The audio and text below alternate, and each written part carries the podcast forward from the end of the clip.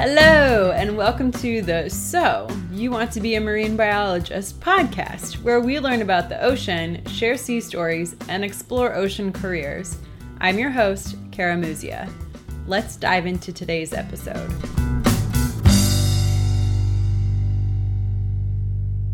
Hello, mermaids, pirates, ocean lovers, and land lubbers. Welcome to today's show. Today's episode is brought to you by you Thank you to those of you who have become patrons of the podcast. I want to give a special shout out to our newest patrons Paige, Leanne, Maddie, Carrie, and Jonathan. Thank you.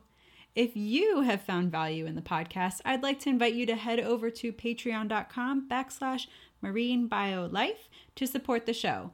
For less than a price of a dive tank refill or a cup of coffee, you can help to keep the podcast episodes coming. That's patreon.com slash marine bio life. Patreon.com marine bio life. Question Why did the boat sink at the dock? Because of peer pressure. My guest today is Jasmin Graham, Project Coordinator with the Marine Science Laboratory Alliance Center of Excellence, or MarSci-LACE, at Mote Marine Laboratory. Growing up, Jasmin knew she wanted to study the ocean, but it wasn't until a college research speed dating meetup that she found the right fit a lab studying the evolution of hammerhead sharks. Or, in short, why the heads. Today, Jasmin shares a behind the scenes look of researching in the lab and then making the leap from the lab to the field where she currently studies the critically endangered sawfish. As if being a field researcher wasn't enough, Jasmin is also spearheading the effort to create equality in the marine sciences by forging new partnerships and opportunities for minorities. With the full weight of Mote behind her, Jasmin is working towards creating a better world for both wildlife and human life. Please enjoy. Jasmin, welcome to the So You Want to Be a Marine Biologist podcast. I'm excited to have you on today. Thanks. I'm excited to be here. All right. You went to uh, College of Charleston and you already knew that you wanted to be a marine scientist. Why did you choose CofC and how did you already know that you wanted to be a marine scientist? Well, I spent a lot of time as a kid near the ocean. Um, so my dad loves fishing. He's a big fisherman. Um, he's from Myrtle Beach, South Carolina. Um, and so my mother was uh, in the Air Force, so we traveled around a lot. But the one constant was we would always go and hang out at my grandma's house in Myrtle Beach. So me and my dad, wherever we were, we would fly or drive to Myrtle Beach and we would stay there for a couple of weeks, usually in the summer, just to hang out. So spend a lot of time on the coast. Um, and fishing with him off of the pier and everything like that. So I really had a, a, love and a passion for fishing early on because I spent so much time with him. And then I kind of um, took it a little step further. So a lot of people in my family fish um, and eat seafood and things like that, you know, as part of the cultural regional things. And I, you know, I saw that, yeah, fish can be food and all of these things, but then I started getting into, well, what, are, what else do the fish do? Like, they don't just exist to be eaten. What do they, what else do they do when they're not, when they're not on our hook? What do they do? Um, so I started asking a lot of questions, uh, many of which my dad didn't know the answer to. So he would tell me to go look it up. That was his favorite thing to do. Um, he taught me how to use an encyclopedia and he would have me write a list of questions that I had um, down on a piece of paper. And we would go to the library at the end of the week or the weekend or whatever. And I would look everything up in the encyclopedia because he'd be like, I don't know. I don't know why it's called that. I don't know why it does that. I don't know where it lives. and so I spent a lot of time looking stuff up. And then the more I learned, the more I got excited about it. And I started being that weirdo that instead of just fishing, I was, you know, examining the fish. I had lots of questions. I was running through tide pools, trying to look at things and picking up stuff that made my mom freak out. And she's like, I don't know if you should be touching that. I don't know what that is.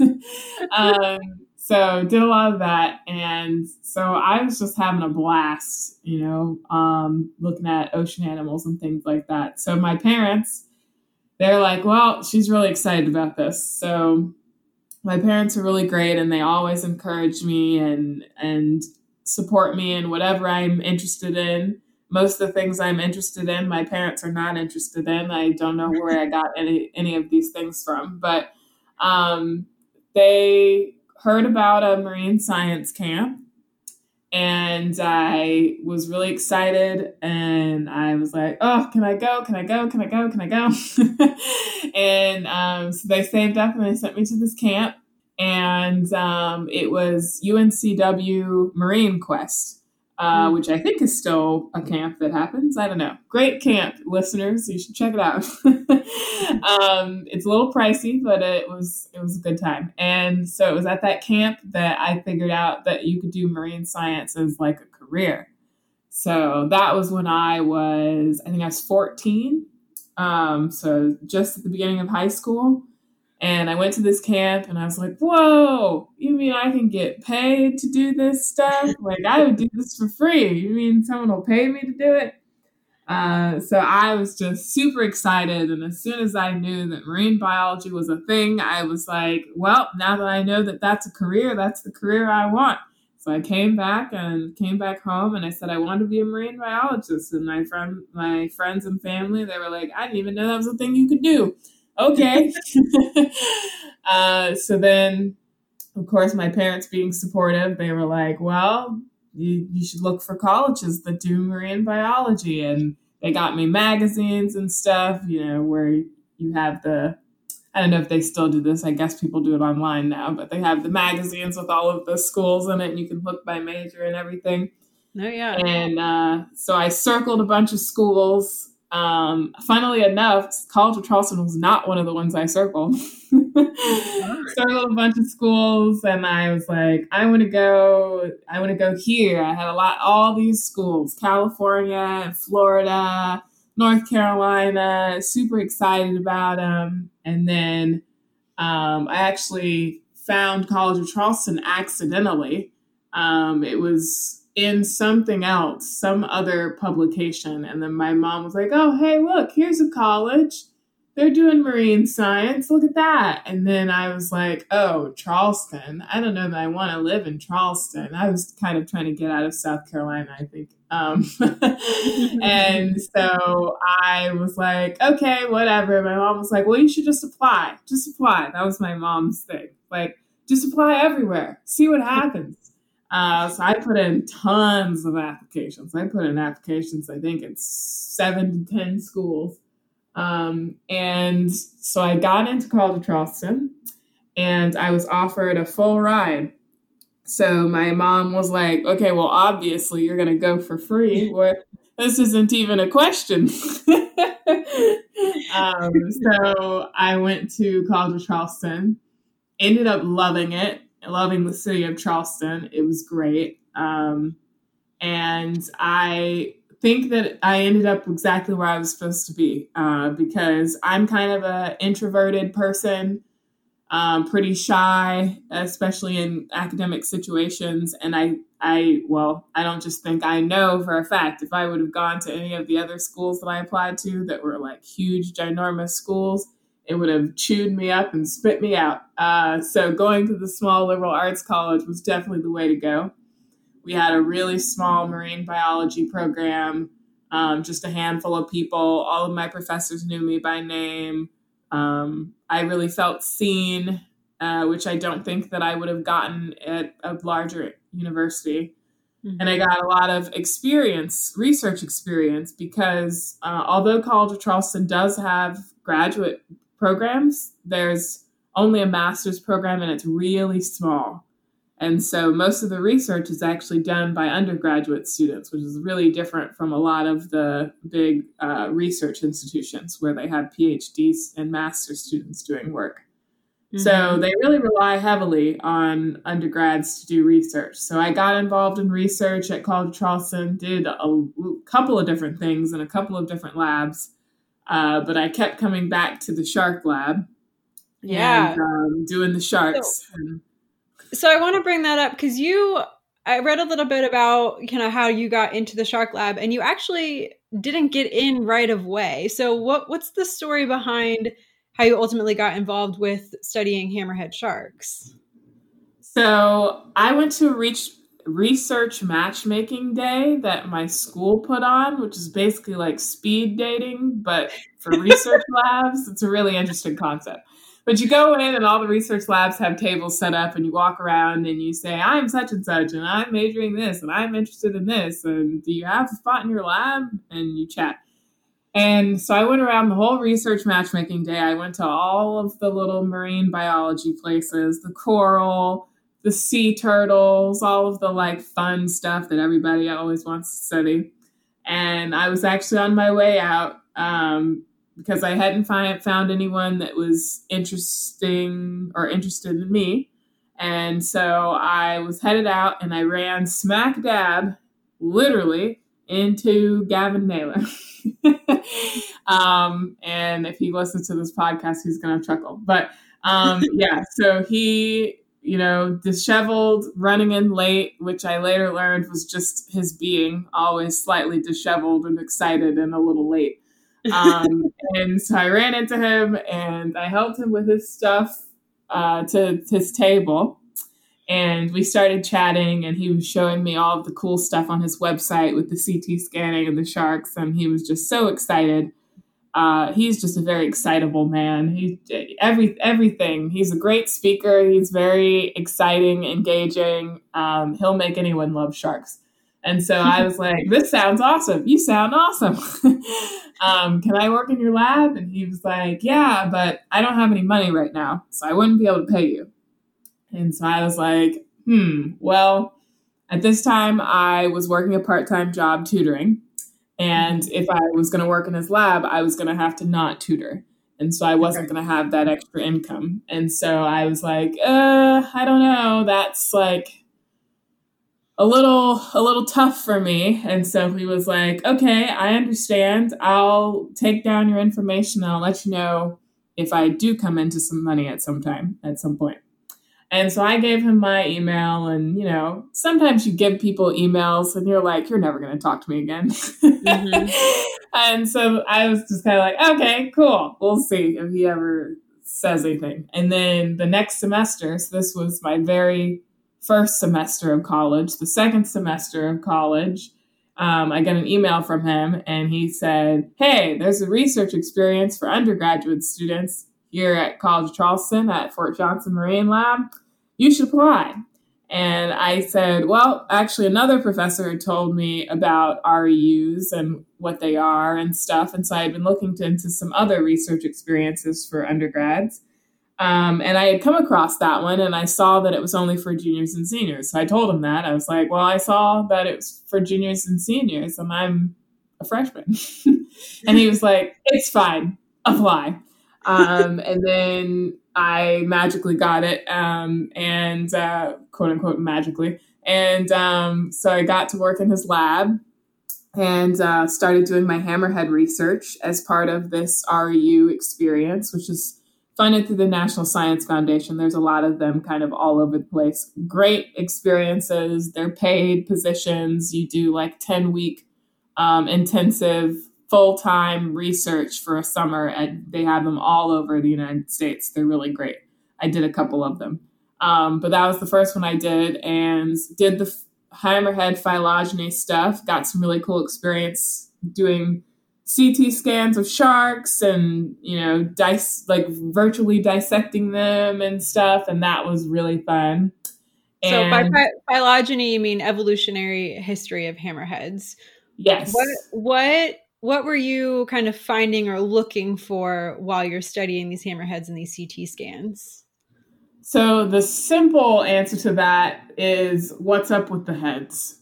Um, so there's like these two hypotheses. So, like one person or like one lab looked at just the anatomical features, so like the skeleton and you know how they're shaped and all of this, and they built a phylogeny, which is basically like a family tree of who's related to who.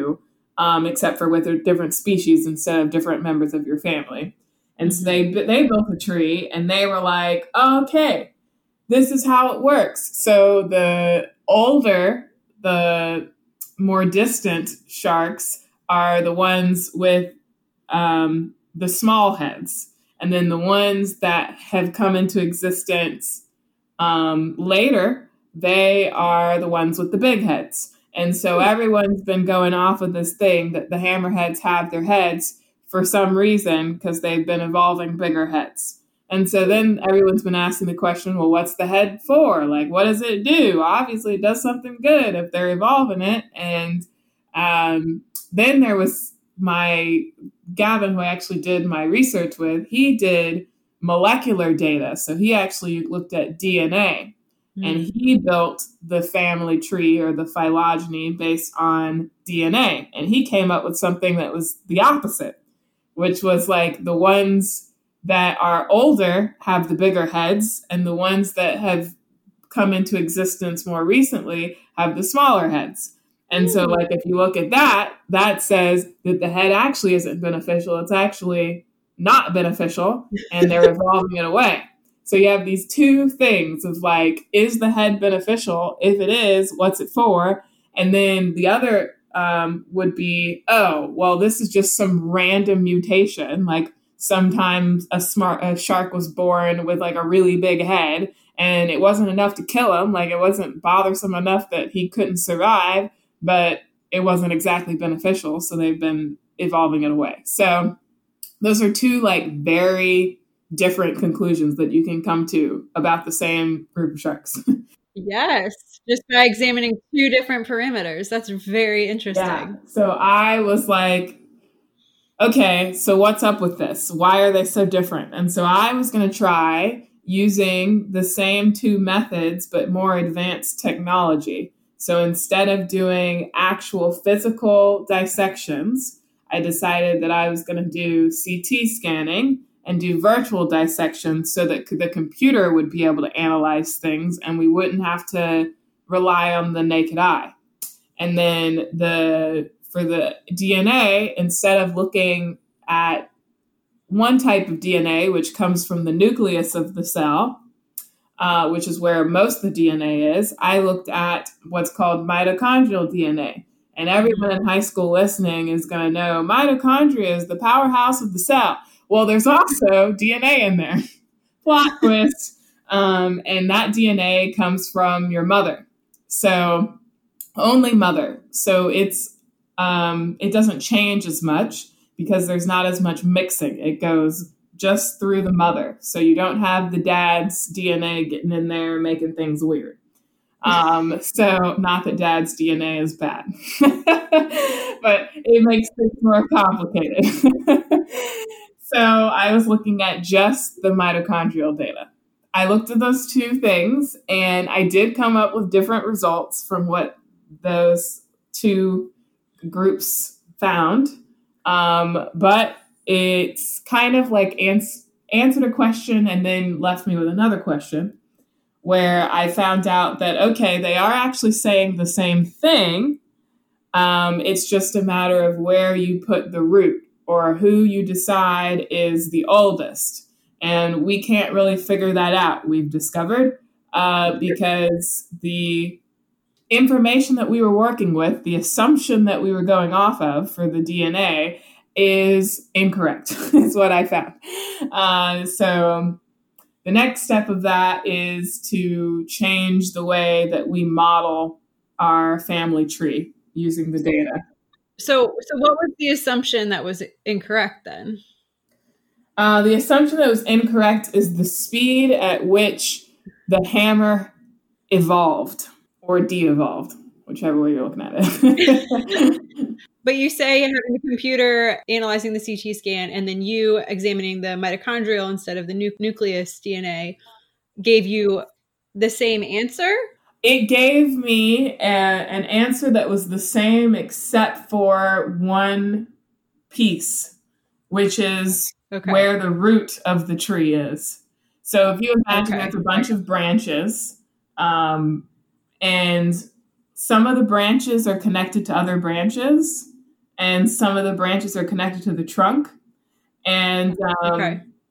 all of the connections to the branches were exactly the same, but it couldn't tell you where it connected to the trunk, if that makes sense. So that's the big question now. Where does it connect? Yeah, now the big question is where's the root? Where does it all start? oh man. So is that lab still researching that question? yes, so um, we're actually working on trying to get that published soon. We have um, someone basically, so I am not a mathematical model person, but there is someone that is a mathematical model person, and they're rebuilding the model um, so that uh, they can correct that false assumption that we made, uh, so that they can you they can fix the model so that when we run it again, we actually get the real trunk instead of getting like this big question mark of like I don't know. So what you're saying is math in marine biology is important. That's what I'm hearing. yes, unfortunately, I'm not super great at math. Actually, uh, I rely a lot on um, statistical programs so that do it for me. So I I had to learn a lot of coding, which I feel like the basics is you either got to be a good coder or you got to be good at math. you either got to be able to teach it, you either got to be able to explain to a machine what you want it to calculate it, or you need to be able to calculate it yourself. And uh, I would much rather learn how to explain to a machine how to calculate it for me.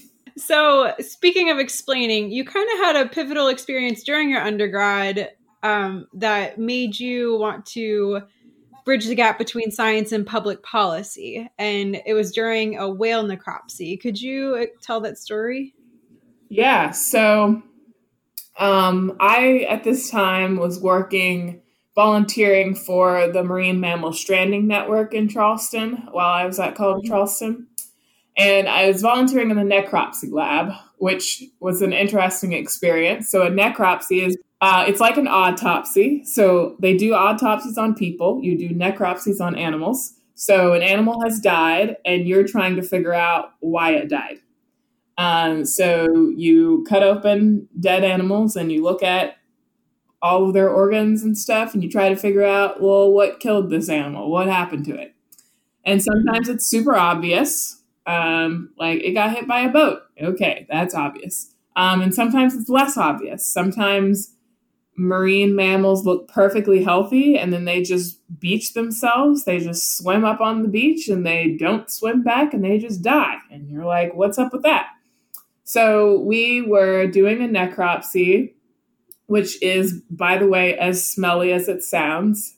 Um, especially if you have a marine mammal explode on you, because they do trap gases in their body that expand continuously. So if you don't get it in enough time, it will pop. or, or keep it cold enough? Yeah. Yes. um, yeah, it's it's interesting. Um, it's not great when you've got a really bloated animal and you're like, all right, are you gonna pop on me? Please don't. Uh, so we're going through and we're doing our procedures, and one of our procedures is that we look at the stomach. So we look at the stomach content for a lot of reasons. One, to see if that had if they were starving, that's why they died, or um, two, to see you know, what are they eating just for, you know, us being nosy researchers? We want to know what they're eating. So we go to cut up the stomach, and there is absolutely nothing in the stomach except for a plastic Kroger bag. Um, Mm. I guess I shouldn't specifically say Kroger. I don't want to call out Kroger specifically, but that's what it was. Um, it was ju- the whole stomach um, was full of this this bag. One bag or just Yeah. So so this bag just was so there's so this particular this was a uh, dolphin, and um, Oh, okay. so their stomachs are not a whale. yeah not that big. Uh, so this bag was like taking up most of their stomach, and so it felt full. Like to it, it was like, yeah, my stomach's full. I don't need to eat. So it wasn't eating.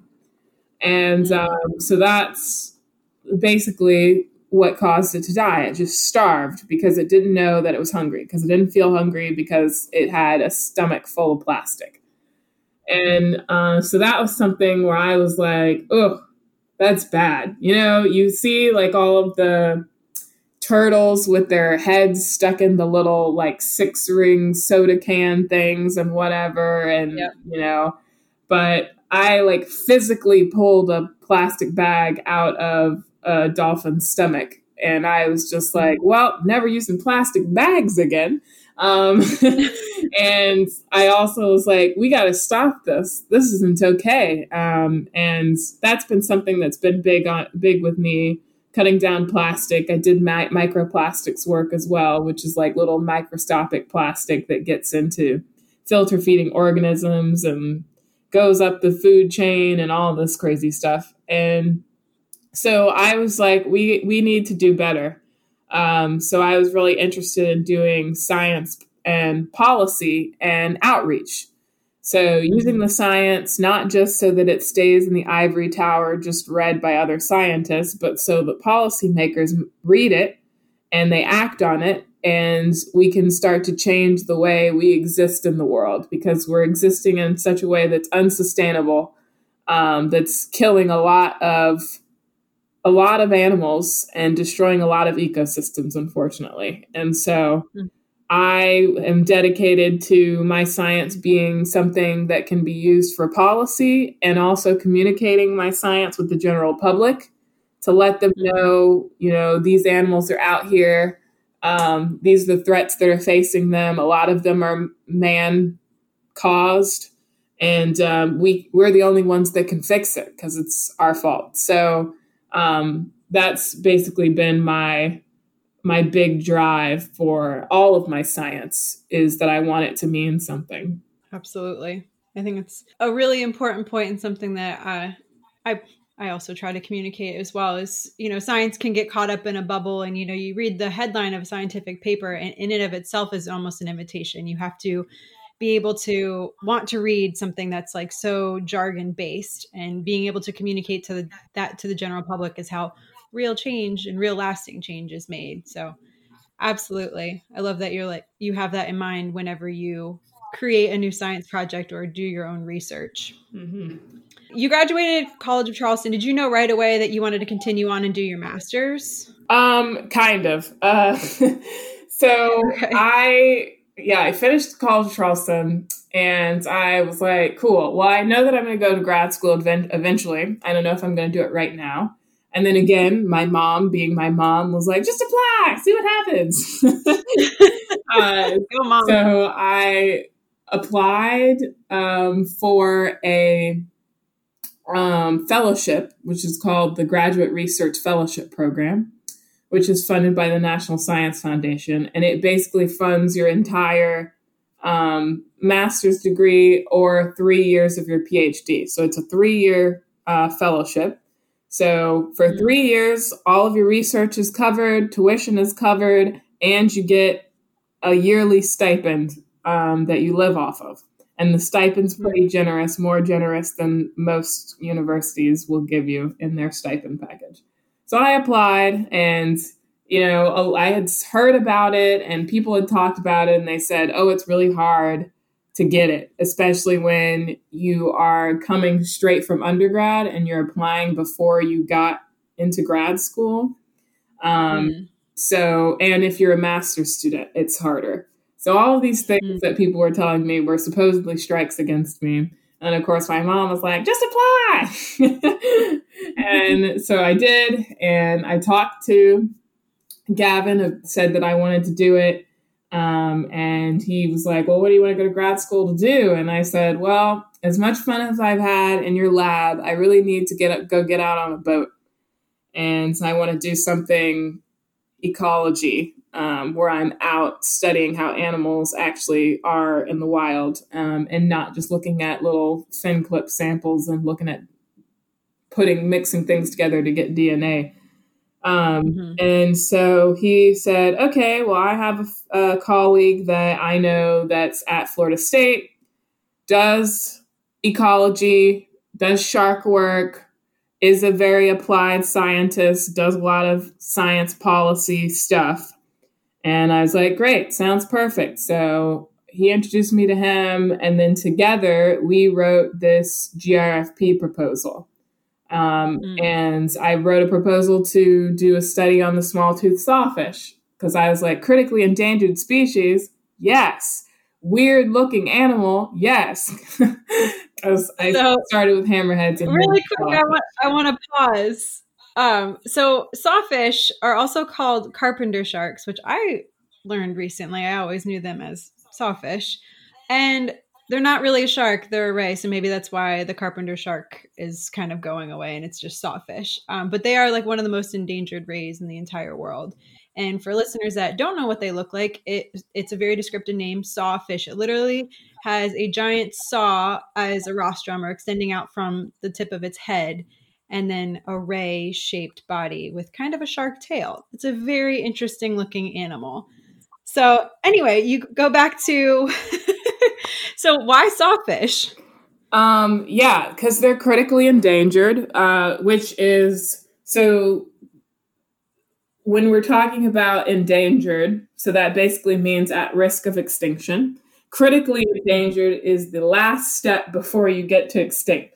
So, you know, you have non-threatened, which means okay, we we're not super worried about them. You got threatened. Okay, we need to kind of start worrying about them. You got endangered. Oh man, do not pass go. Do not collect two hundred dollars. And then you got critically endangered, which is like, oh boy, red alert. we got to get it together. Uh, so, because they're critically endangered, and I am so interested in my science having a policy focus, I was really excited to be able to do science on species like that. It's also listed on the Endangered Species Act in the United States. So, there's immediate federal protections um, that are in place, and they're constantly evaluating the status of sawfish, and they need scientific data to do that.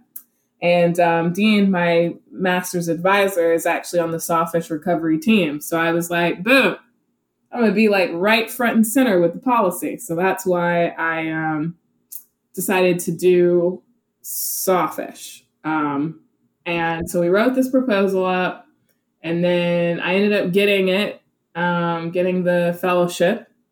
And so at that point, I mean, just like all of this goes back to my mom. My mom is a big uh, cheerleader and motivator. And so my mom was like, What? You mean you get to go to school for free? Why would you say no to that? Go to school. and I was like, Okay, mom. and so then I went to go start my master's degree immediately after undergrad.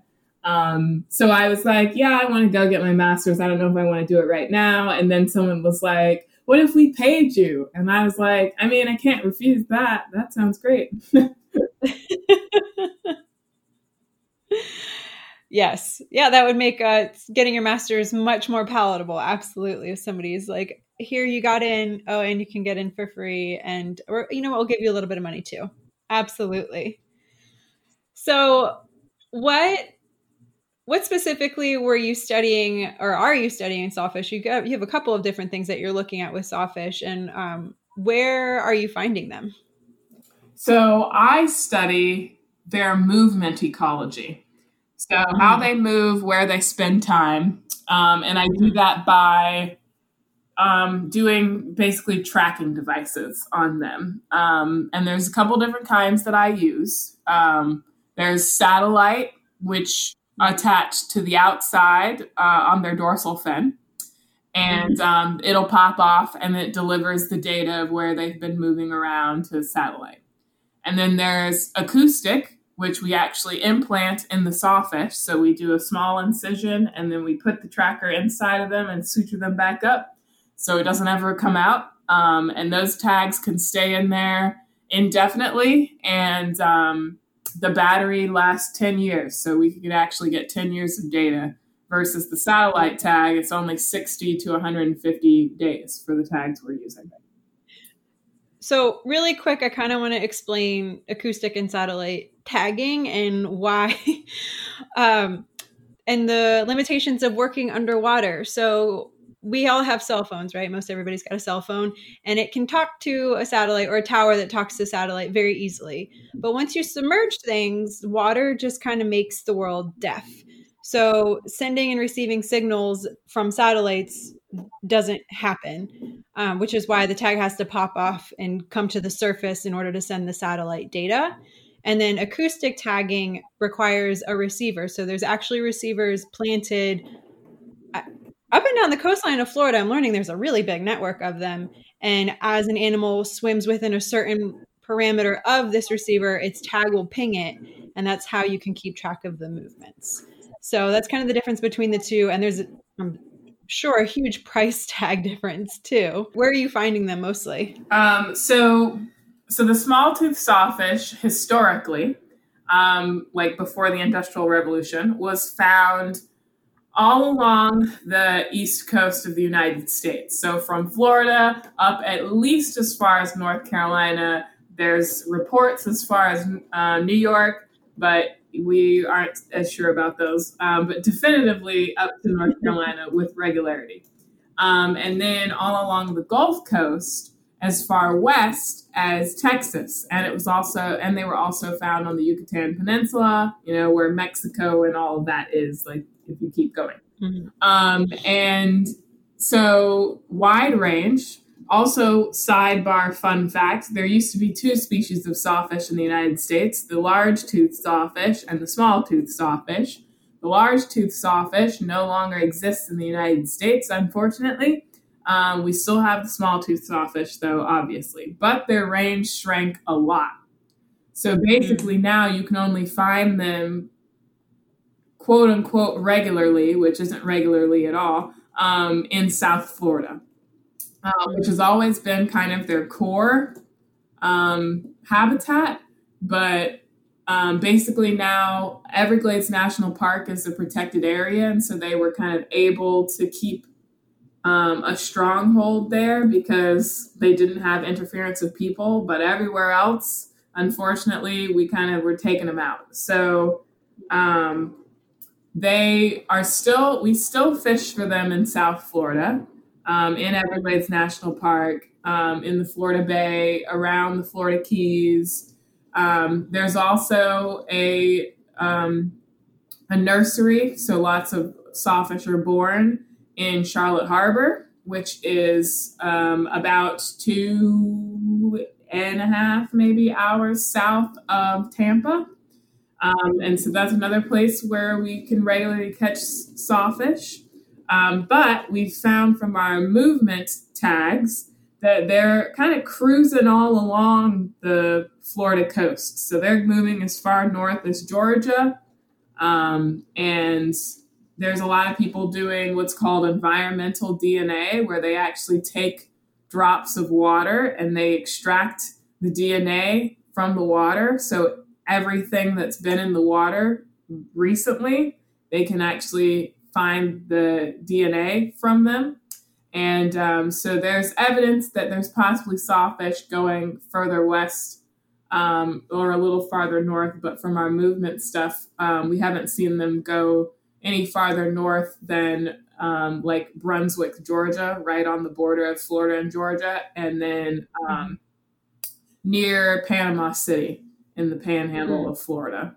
Very cool. I've been going out and doing manta surveys with a friend, and we pop a drone up, and we've seen two sawfish in the last three weeks right off the coast here in Stuart, which is really cool. Awesome. The environmental DNA, I just recently learned about this, and it is like a whole lot of voodoo and very fascinating. That, like you can literally take a drop of water and learn what fit, like what animals were in it without, you know, it doesn't require the use of cameras or tagging devices or like that just that whole concept is amazing to me.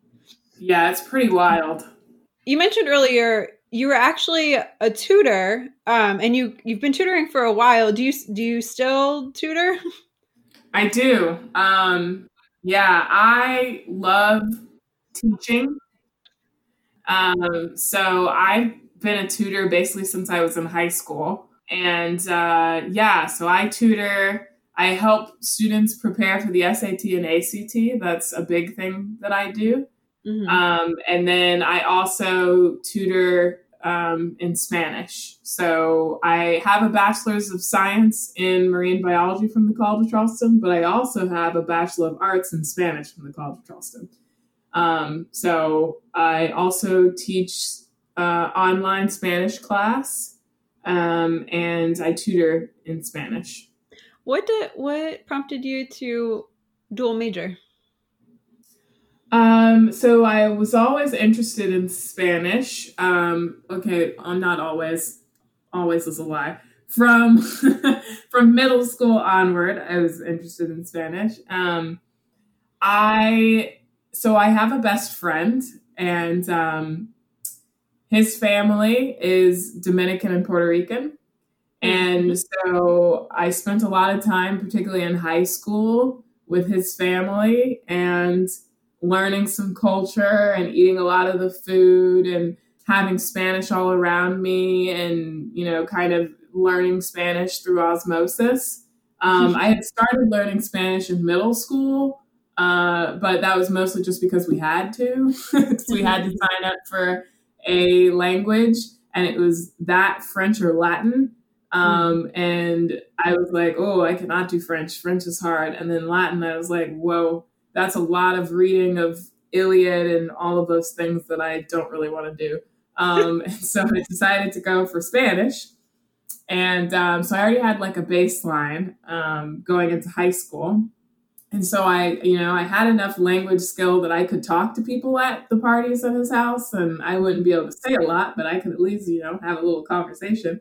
Mm-hmm. Um, and then I just started falling in love with the culture and the Latin dancing and the music. And I ended up starting a Latin dance club at my high school with my friend. And um, and then the better at Spanish I got, the more um, his mom in particular would be like, oh, oh, okay, so you've expressed interest in learning Spanish. My kids aren't very excited about Spanish. I'm going to pass it down to somebody. Um, so she would always speak to me in Spanish, and she would tell people at party at the parties like Jasmin speaks Spanish. Talk to her in Spanish. Don't talk to her in English. She understands. um, and so I was like, kind of you know, sink or swim there for a little bit, and yeah. uh, so I was like, yeah, I've learned a lot of Spanish. Um, not all of it was super formal, so I decided, hey, why not try and uh, major in it in college? And it also gave me excuse to study abroad well, I guess not an excuse, but helped me study abroad and be able to apply those classes to a degree. so I actually studied abroad twice in college, once in Trujillo, Spain, and uh, once in Medellin, Colombia. Mm. Um, and both of those were Spanish language focused, fully immersion um, programs. And so I learned kind of, you know, I had learned Caribbean Spanish mm-hmm. from them. And then I went to Spain and learned Spain Spanish. And then I learned South American, um, Colombian Spanish. And so I kind of had different dialects. And so I got really excited about the dialects. And um, I am a huge nerd and, you know, will learn anything anyone wants to teach me. And so whenever I was learning about all these dialects, I was kind of like, this is wild. And I got interested in linguistics. So they had mm-hmm. some linguistics classes offered in the Spanish department. And I actually started taking so many linguistics classes that one of my professors was like, You should just get a linguistics minor. You're only like two classes away. just go for it. And I was like, Okay. so I ended up doing those two classes, which actually put me over the threshold to actually get two separate degrees because I guess you need to have a certain number of classes to formally get two bachelor's degrees. Right. So because I took those those extra two classes instead of just having a double major, I actually got two bachelor's degrees, which is like a lot. Um, so a little excessive. I think I took like 30 more credits than I needed to for a single bachelor's, um, which was enough to bump me up to let me get um, two bachelor's degrees. So I took a lot of classes because I had a lot of AP credits coming into college. And so instead of graduating early, because I was a year ahead, I just spent my last year taking a bunch of classes for funsies.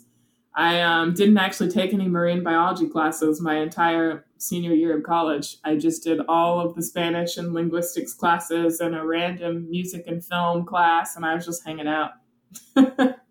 That's fun. It's kind of like your your uh, gap year, right? Yeah, exactly. That was fully funded. I yeah. mean, my mom was like, "They're paying you for four years. May as well stay. Get all the degrees." there you go. Go, mom. Yeah, why not? You get to learn more, get a whole new experience, take a little break, and then then you get to start your masters. That worked out really nicely. So we totally segued off of the sawfish. I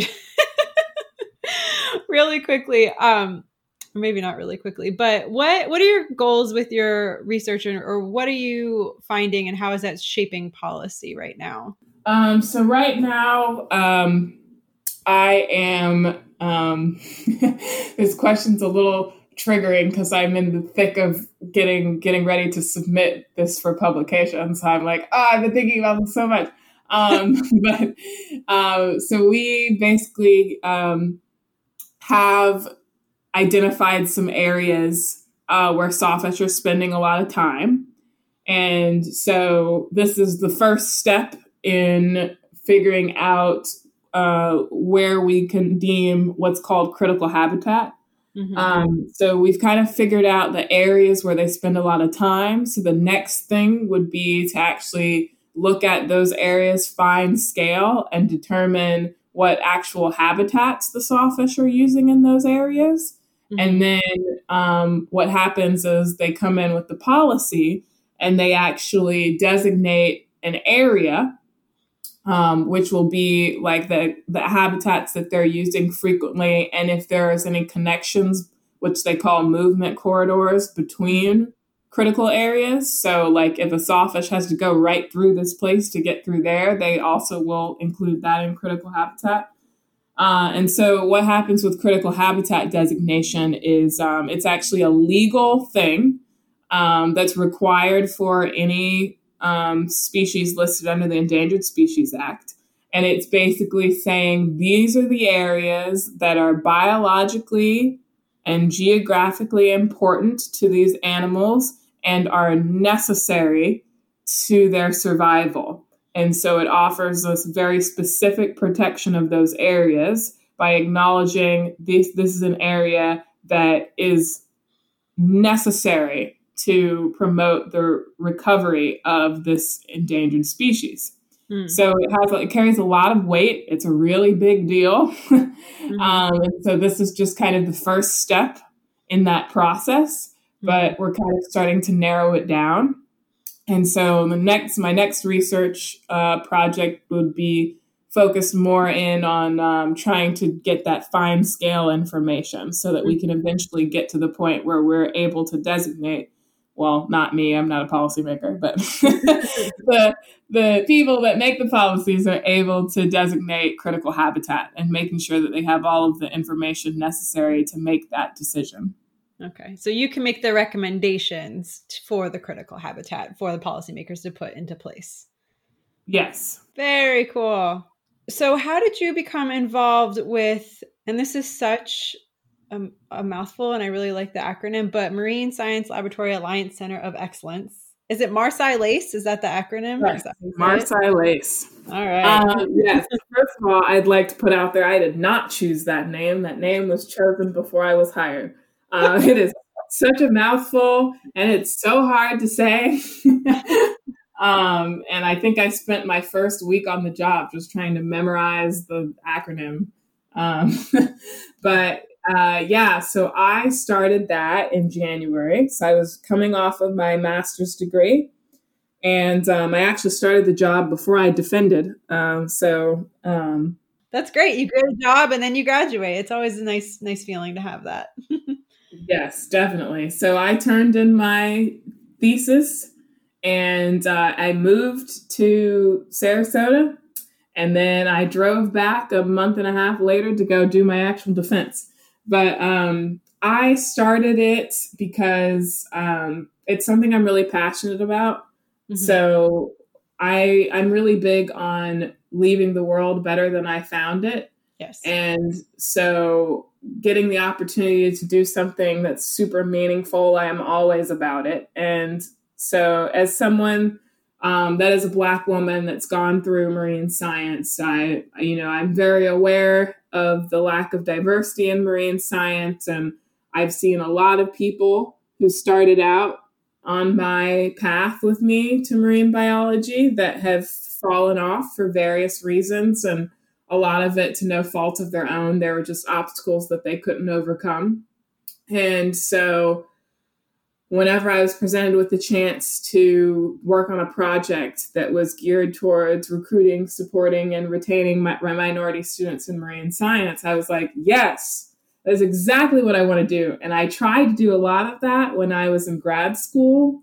I was on a lot of, you know, groups, organizations that were like, you know, to support minority students in our university and all this stuff. And I started an outreach, um, running outreach and doing all these things. And I was super active in the department. I was really trying to make the department a better place, but I couldn't do that really, you know, because I was in the department as a student. And it's hard to affect change when you're not in charge. So mm-hmm. I found that this job was like going to give me permission to just go in and overhaul whole systems. And I was like, yes, this is the power that I've wanted. I've been trying to fix things when I didn't have power. Imagine what I could do when I actually have power and I'm actually coordinating this whole thing. And so I applied for the job, got it, moved down, hit the ground running. Um, was like, okay, so, you know, they had a blueprint for what they applied for the National Science Foundation funding is very general. And I was like, all right, I have thoughts. And they were like, all of your thoughts. Yes, just go for it. And my supervisor is great. She's just like, if you think we should do it, let's do it. We'll figure it out. and so I kind of like took Mote by storm, I think um, and I was like, we're implementing mentor training and we're going to do professional development for all of our interns and we're going to do this and blah, blah, blah. And everyone's like, whoa, whoa. um, so that's been really great. Um, and I think that, I mean, I'm probably biased here, but I think that I'm having a real impact not only on um, Mote and how Mote does things, but also how our partner institutions do things and um, just kind of facilitating um, growth and success of all of our students and every student that we come into contact with, even if they're not MarSci-LACE interns. I broaden the program up to include professional development that's open for everyone. Mm-hmm. So there's like a hundred interns that come through Mote every year or more, 100 plus. Um, and so getting to interact with them, getting to help them, that's been really great. Um, knowing that there's, you know, a significant amount of people that I'm helping achieve their dream of um, getting into marine science is really fulfilling. So I'm very excited about that. And then because apparently that wasn't enough, I had to go like be extra. Um, I founded MISS with three other ladies. Um, and so MISS is Minorities in Shark Sciences. Mm-hmm. And so that's uh, specifically in shark science, so a little bit narrower focus than MarSci-LACEs. Um, and so that's a program that we started just about a month ago. Um, and it's really taken off. We just started accepting um, members. We've got about 40 members now. Uh, we opened membership yesterday. So it's the kind of waves of people joining. And um, we are going to do some workshops that'll be fully funded. We'll give women of color who haven't had the opportunity to do shark research um, or get out in the field, it'll give them a chance to come do some field work with us on the research vessel that the field school operates, um, get some experience shark tagging, do some professional development. And this is this is all in your workshops. Yes. Okay. So your workshops are going to be X amount of time, and you get to go out on the RV Garvin on this research festival and actually physically get on hands on professional development re- and tagging sharks. Is this what your membership helps to fund? What does being a member mean with MISS Elasmo? Which I love the name, by the way. Thanks. We took a long time thinking of MISS. It was really hard. We were like, we got to get an acronym that makes sense. Um, so, um, all of our activities uh, for the workshop are either donated by Field School. So, Field School is donating the use of their vessel for two weekends. Um, and okay. so, they're not charging us for lodging or food or equipment use or fuel or anything like that. They're donating all of that. Um, and so we just had to raise money for travel for to bring the women to Miami. So we did that mm-hmm. for fundraising. Uh, we basically just were like, "Hey, this is what we're trying to do. Anyone want to donate?" And boy, did people want to donate. So that was good. Um, That's awesome. And so membership in MISS is totally free. So our big thing is um, it, my, marine science has huge financial barriers. And so we're just trying to mitigate all of those. So being members of scientific societies costs money. Going to conferences costs money. Doing research a lot of times costs money. Um, and so we're trying to make everything free. So membership to MISS is free. Um, get, all of the workshops are free. All of our things that we do uh, we have decided that they're always going to be free. Whatever we need to do, writing grants, asking for donations, we're going to find the money to fund people to do all of these things. We're never going to ask anyone for money um, that's a member of MISS. Um, okay. So that's one of our big goals. So we have an ongoing um, fundraiser and um, uh, Patreon and everything like that. So we really depend a lot on the generosity of other people, uh, which mm-hmm. so far has been great. And I hope that that, you know, is sustained and we continue to have a lot of financial support from people. Uh, we also are planning on writing grants and stuff like that. But we eventually will expand and do some outreach with K through 12 and things like that. We have we're in conversations with some partners about doing some projects and things like that. Um, but our first big thing is we're doing these two workshops the last weekend of March and the first weekend of April. Um, and then we're going to be doing a lot of virtual things because everyone's doing virtual things because there's a pandemic. Um, but we're going to be doing virtual networking events with our uh, members and trying to get them paired up with mentors and um, things like that. That'll all be virtual for this first year. And then we'll see if we can fundraise some money or get some money elsewhere to do some other programs and things like that. Fantastic. Love the premise behind MISS Elasmo. I think it's really important and really needed. You you founded it with three other women and they all I mean all y'all study sharks or rays. But I will say, finding a minority in marine biology is challenging. Do you know of many other of your colleagues that are minorities that are pursuing? I mean, I've had people of color on the podcast, but I you think you're the first black woman, which I realized and wanted to change that, obviously. But are there like is there other networks for marine scientists that of color? So you would think that there would be, right? Um, but yeah. uh, no, now there are. Um, so there's, I mean, there's a couple of things that exist. Um, one thing that comes to mind is ASLO, which is the American Society of Limnology and Oceanography. They have a multicultural program, which is um, for minority scientists. Um, there's, I, am sure I can think of, so I mean, LSAMP, the Louis Stokes Alliance for Minority Participation, that's like broadly in STEM. Um, our Center of Excellence is the first marine science focused program, um, but they're gen- generally for minorities in STEM. Um, so yeah, with MarSci-LACE, part of my job was to look and identify networks, particularly um, networks that other independent marine labs are involved in. And mm-hmm. that was hard. there are very few connections with um, minority serving institutions and marine labs and all of these things that you think like why do these things not exist? Why and we're all scratching our heads wondering why there's not a lot of minority participation in marine science. I'm like you don't have the infrastructure.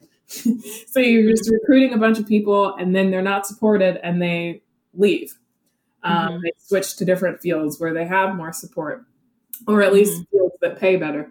Um, and so I think it's just people are just now starting to realize that have power. I think, I mean, we as minority scientists have realized this and been like, give us some support.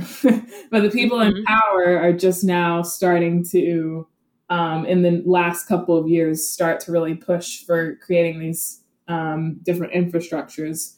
We created MISS, um, like I said, a month ago um, Dr. Nikki Traylor Knowles, she created a yet to be named uh, group for Black women in marine science.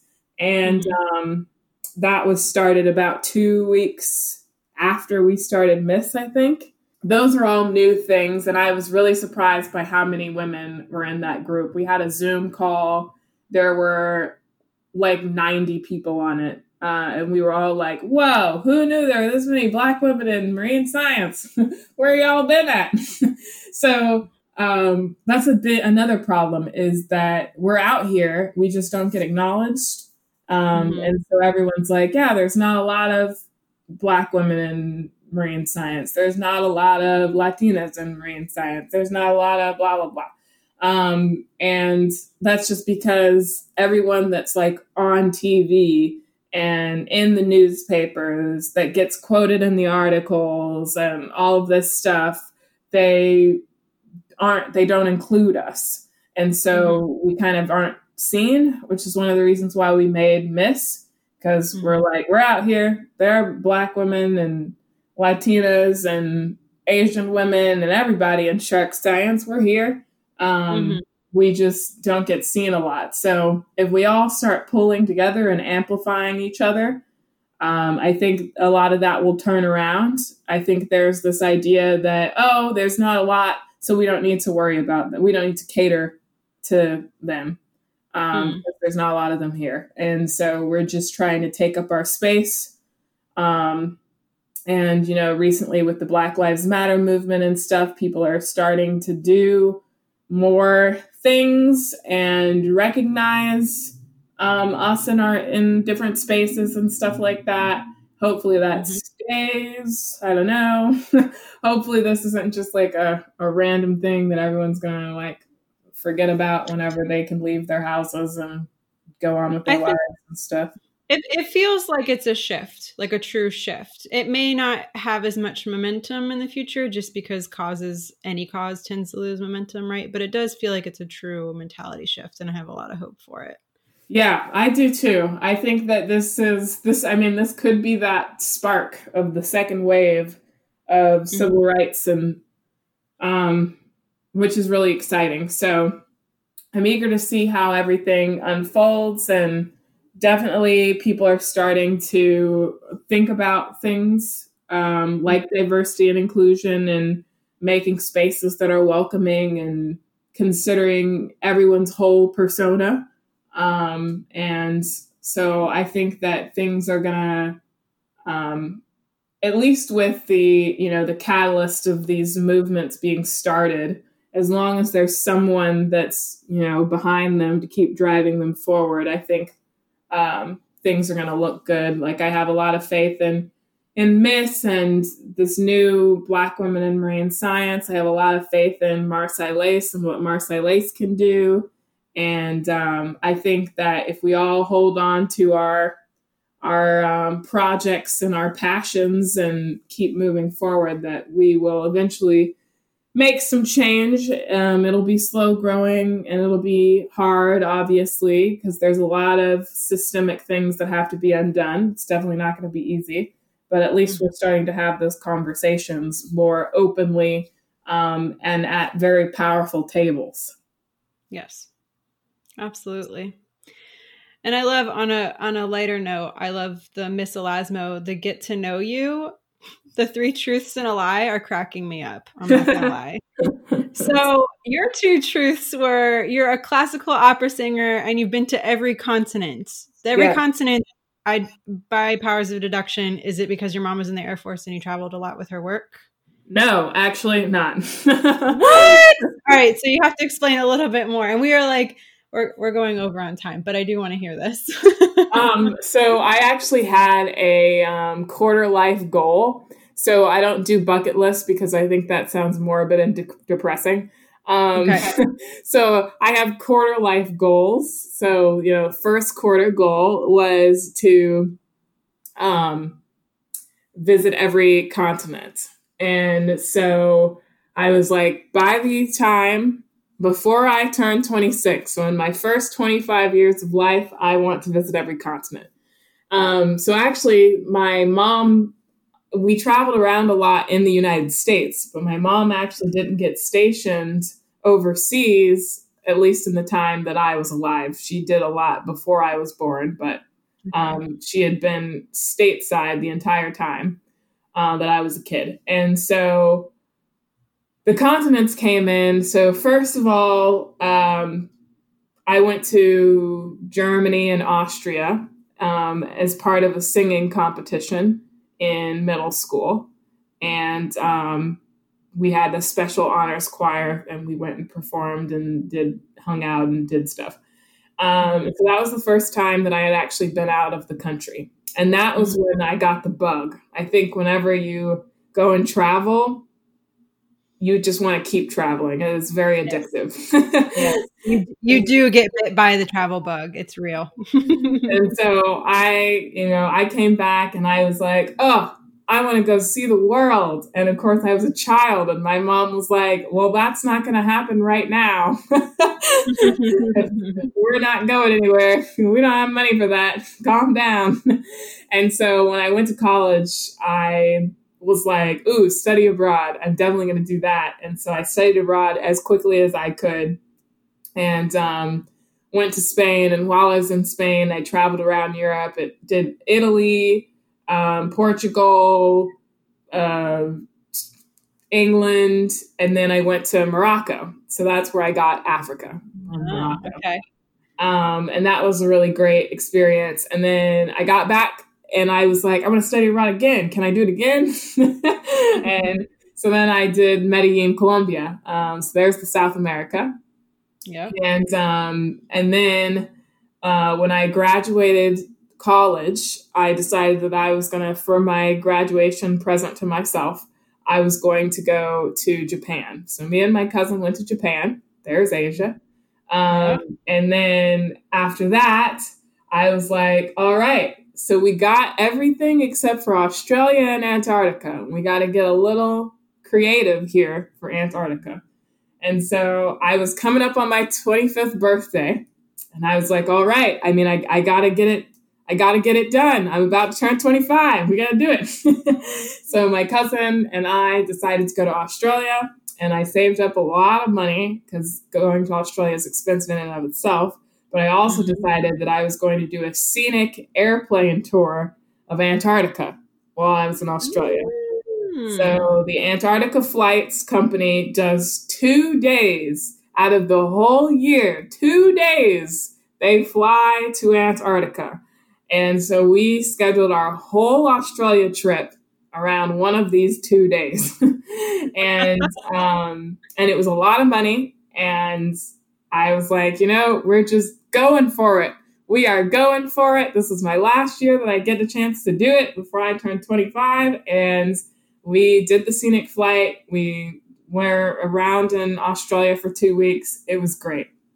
Um, and so now I've actually been, I've been to Europe twice, been to Asia once, been to Africa once, been to Australia once, been to Antarctica once, uh, live in North America, and been to South America twice. I went there for a conference last two years ago. Two years ago, I went to Brazil for Sharks International. Um, and so I have been traveling up a storm, and now I need to make my um, half year, half half life um, list. half, half century. I don't like Half half life. Half century. half life sounds very morbid again. I like half century. yeah, my half century goal um, is to go uh, to every national park in the United States. I like this. I like that you were like, not only am I going to make it a goal, I think a lot of people make goals and they're like, you know, if it happens, cool. But you're like, no, no, no. I said I was going to do it. yeah, everything that I say that I'm going to do, I do. Like, unless there is some like unsurmountable barrier, I'm going to do it. I'm very stubborn. That's great. It's a good good way to be stubborn. so, as we wrap up here, do you have any advice for the audience? I think that ultimately you should try and be happy. Um, and that looks very different for a lot of different people. For some people, happiness is a family. For some people, happiness is traveling. For some people, happiness is work. For some people, happiness is whatever, sports, whatever.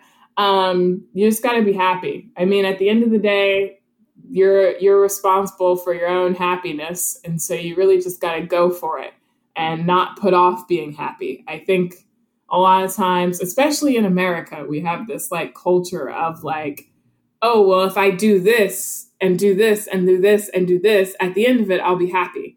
Like you should be happy on the journey. The journey is the whole is your whole life. You should enjoy the journey. Um, mm-hmm. the destin- if you wait until the destination, it might be too late. Um, and so I think whatever you do to enjoy life, whatever makes you happy, you should do it. Um, so like I do a lot of random things. Uh, like I do musical theater and I do lots of different things and um, not all of them relate to my job, and um, my path kind of meandered a lot, and I kind of have my hands in everything, and everyone kind of laughs at me because I'm like, they're like, "What don't you do, Jasmin? Why do you do all these? How do you do all these things?" and I'm like, "Because they make me happy." Um, my hobbies are collecting hobbies. Uh, I literally will see someone tap dancing and say, "I want to tap dance," and then I will go sign up for tap dancing lessons. Why are you tap why are you taking tap dancing lessons? Because it will make me happy that's why. I don't need a reason. My happiness is the reason. Uh, so i think that everything that you can do like anytime you get the chance to do something that you think will make you happy don't let someone talk you out of it um, don't let someone say, well, that's not going to help you meet your goals or that's not whatever. Like, why would you go move there? Like, you're not going to be able to get a job there. Well, if you want to move there, move there. You'll figure it out. um. You want to be happy. Uh, there's a lot of miserable people walking around in the world. And a lot of these miserable people on paper have met their goals. They have the house, they have the car, they're CEOs of the company, and they're unhappy. Um, I'm not a rich person, but I feel rich. And uh, yeah, I work for nonprofits and I study endangered species and I'm not a doctor or a lawyer or whatever um, because those things wouldn't make me happy. They'd make me rich, but they wouldn't make me happy. Um, so I'm all about, I am pro happiness. And when I was little, people would ask me what I want to be when I grow up, and I would say happy. That's what I want to be when I grow up. and I think I have achieved that. I am very happy. That's awesome. That's a great way, great advice, and a great way to approach life because it is. Life is a journey and, and a ride, and you may as well enjoy it because if not, that's that's the whole point of it. Enjoy the ride. Yeah, exactly. so you've done a lot of work in the field collecting your data on sawfish um, and this doesn't have to be sawfish related at all but what is one of your favorite field story or stories to tell? And i always preface this this with it could be like the most amazing day in the field where like everything went right and you caught like 50 sawfish and you saw uh, an eagle ray jump out of the water across the bow of your boat or it could be like the worst day and like a hurricane popped up out of nowhere and that was a crazy story and now i'm happy to tell it but during the time it happened it was a little insane um so craziest amazing day story. or worst day whichever one you want favorite field story to tell um i think my favorite field story is okay it's my favorite because it's hilarious because it was like Alexander in the No Good Very Bad Day. If you've ever read that book. Um, so it was actually my first time driving the boat when we're fishing. So um, driving the boat while you're long lining is very difficult um, because you don't want to run over your gear. You want to make it straight.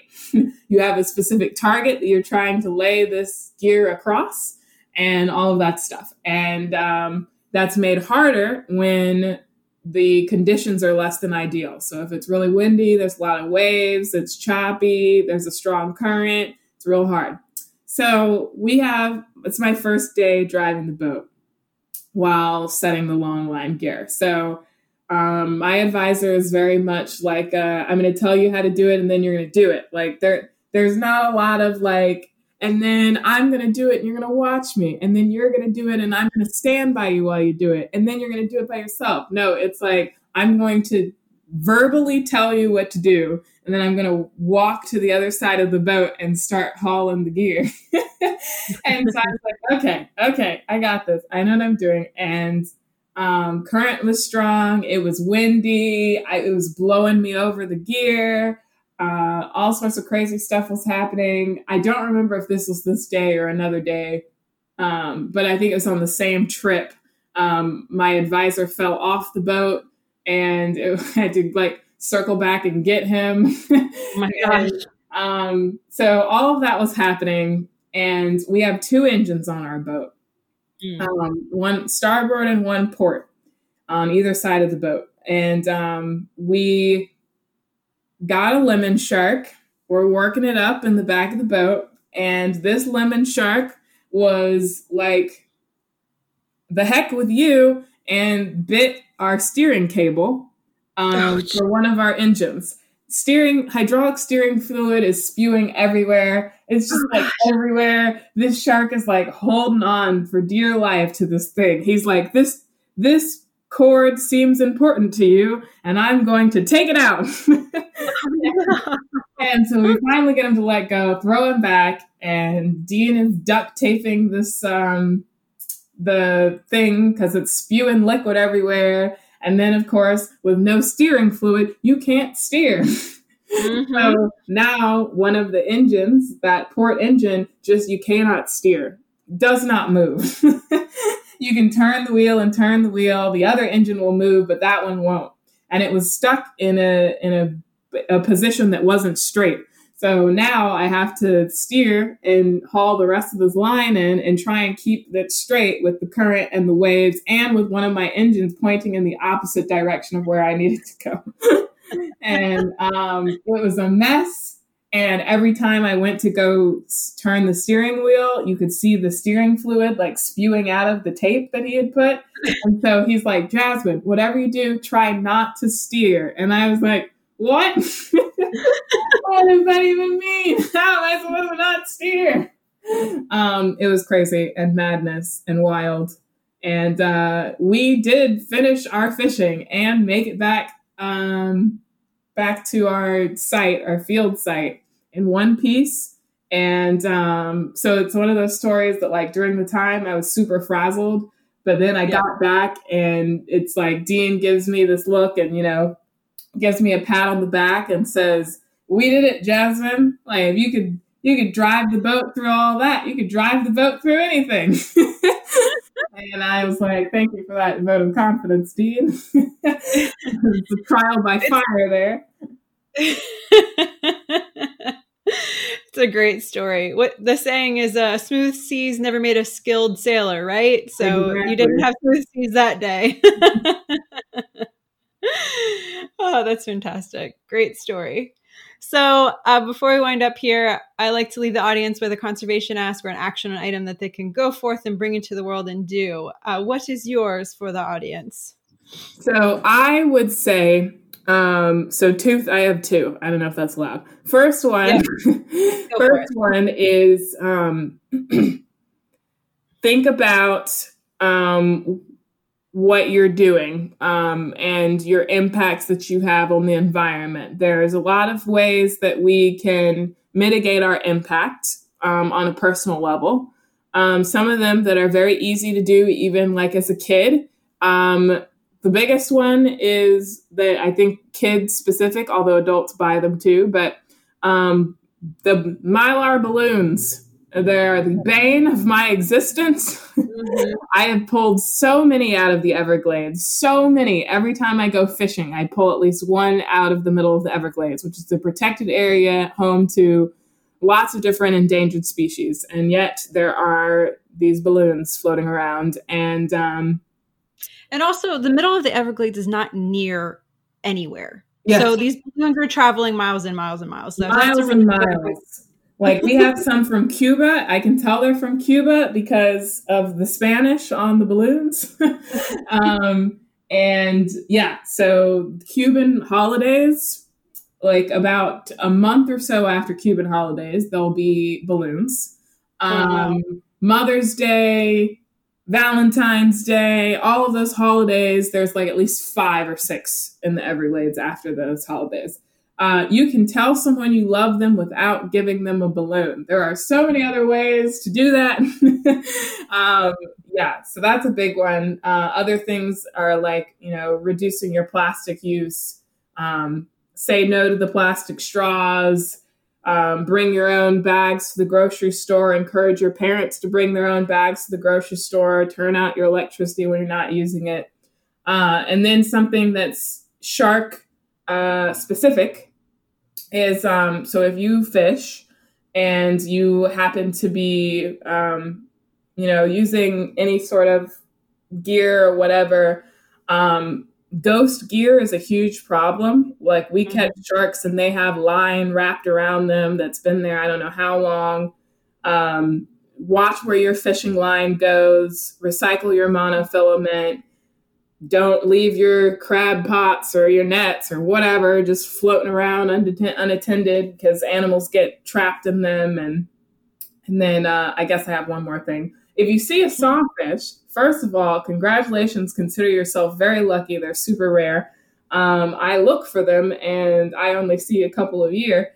And um, so, you know, it's a very exciting time, but don't approach them. Don't harass them. Don't, if you're diving, don't swim towards them. If you're fishing, don't pull them out of the water. Just um, cut the line as close to the hook as you can get it and um, let them go. Um, they're they have, I mean, these giant saws on their face that they can swing very quickly. So you don't want to be on the wrong end of that, and it's harmful for them if you stress them out and you're pulling them out of the water. And then lastly, once you do all of that, call one eight four four four sawfish to report it uh, because we track sawfish encounters, and that goes into our data set um, that allows us to figure out where they are and goes back into that that whole figuring out critical habitat and stuff like that. So that's one way that you could be a scientist. You can share your data. I love it. Yay, citizen science. now, does that number is that number connected with FWC? Yes, it is. Okay, great. Because I know we reported it to FWC, so just making sure. Yes. Fantastic. So if the audience wants to find you, connect with you, or learn more about you and or MISS Elasmo, where is the best place to do it? Um, so I have a Twitter, uh, which is at Elasmo underscore gal. And MISS Elasmo has a Twitter, which is at MISS underscore Elasmo. We also have an Instagram, same handle, at MISS underscore Elasmo. Um, the um, MISS website is misselasmo.org. Um, and uh, yeah, I think that goes through all of my things. Yes. Perfect. and I'll put a link to all of that in the show notes if audience just want to click a link and find it. Awesome. Jasmin, this has been so much fun chatting with you. Thank you for being on the podcast today. Thank you for having me. Thank you for listening to today's show. I'd love to hear any insight you've gleaned. Leave a comment in the show notes or send me an email over at marinebio.life. If you enjoyed this episode, leave a review and, of course, share with your friends. If you want more resources for ocean news, including conservation topics and careers, plus personal insight from me that I just don't share anywhere else, join me at marinebio.life and sign up for email updates. Keep after your dreams and making waves in your community. One person can make a difference. Thank you so much for listening, and I'll catch you next time on the So You Want to Be a Marine Biologist podcast.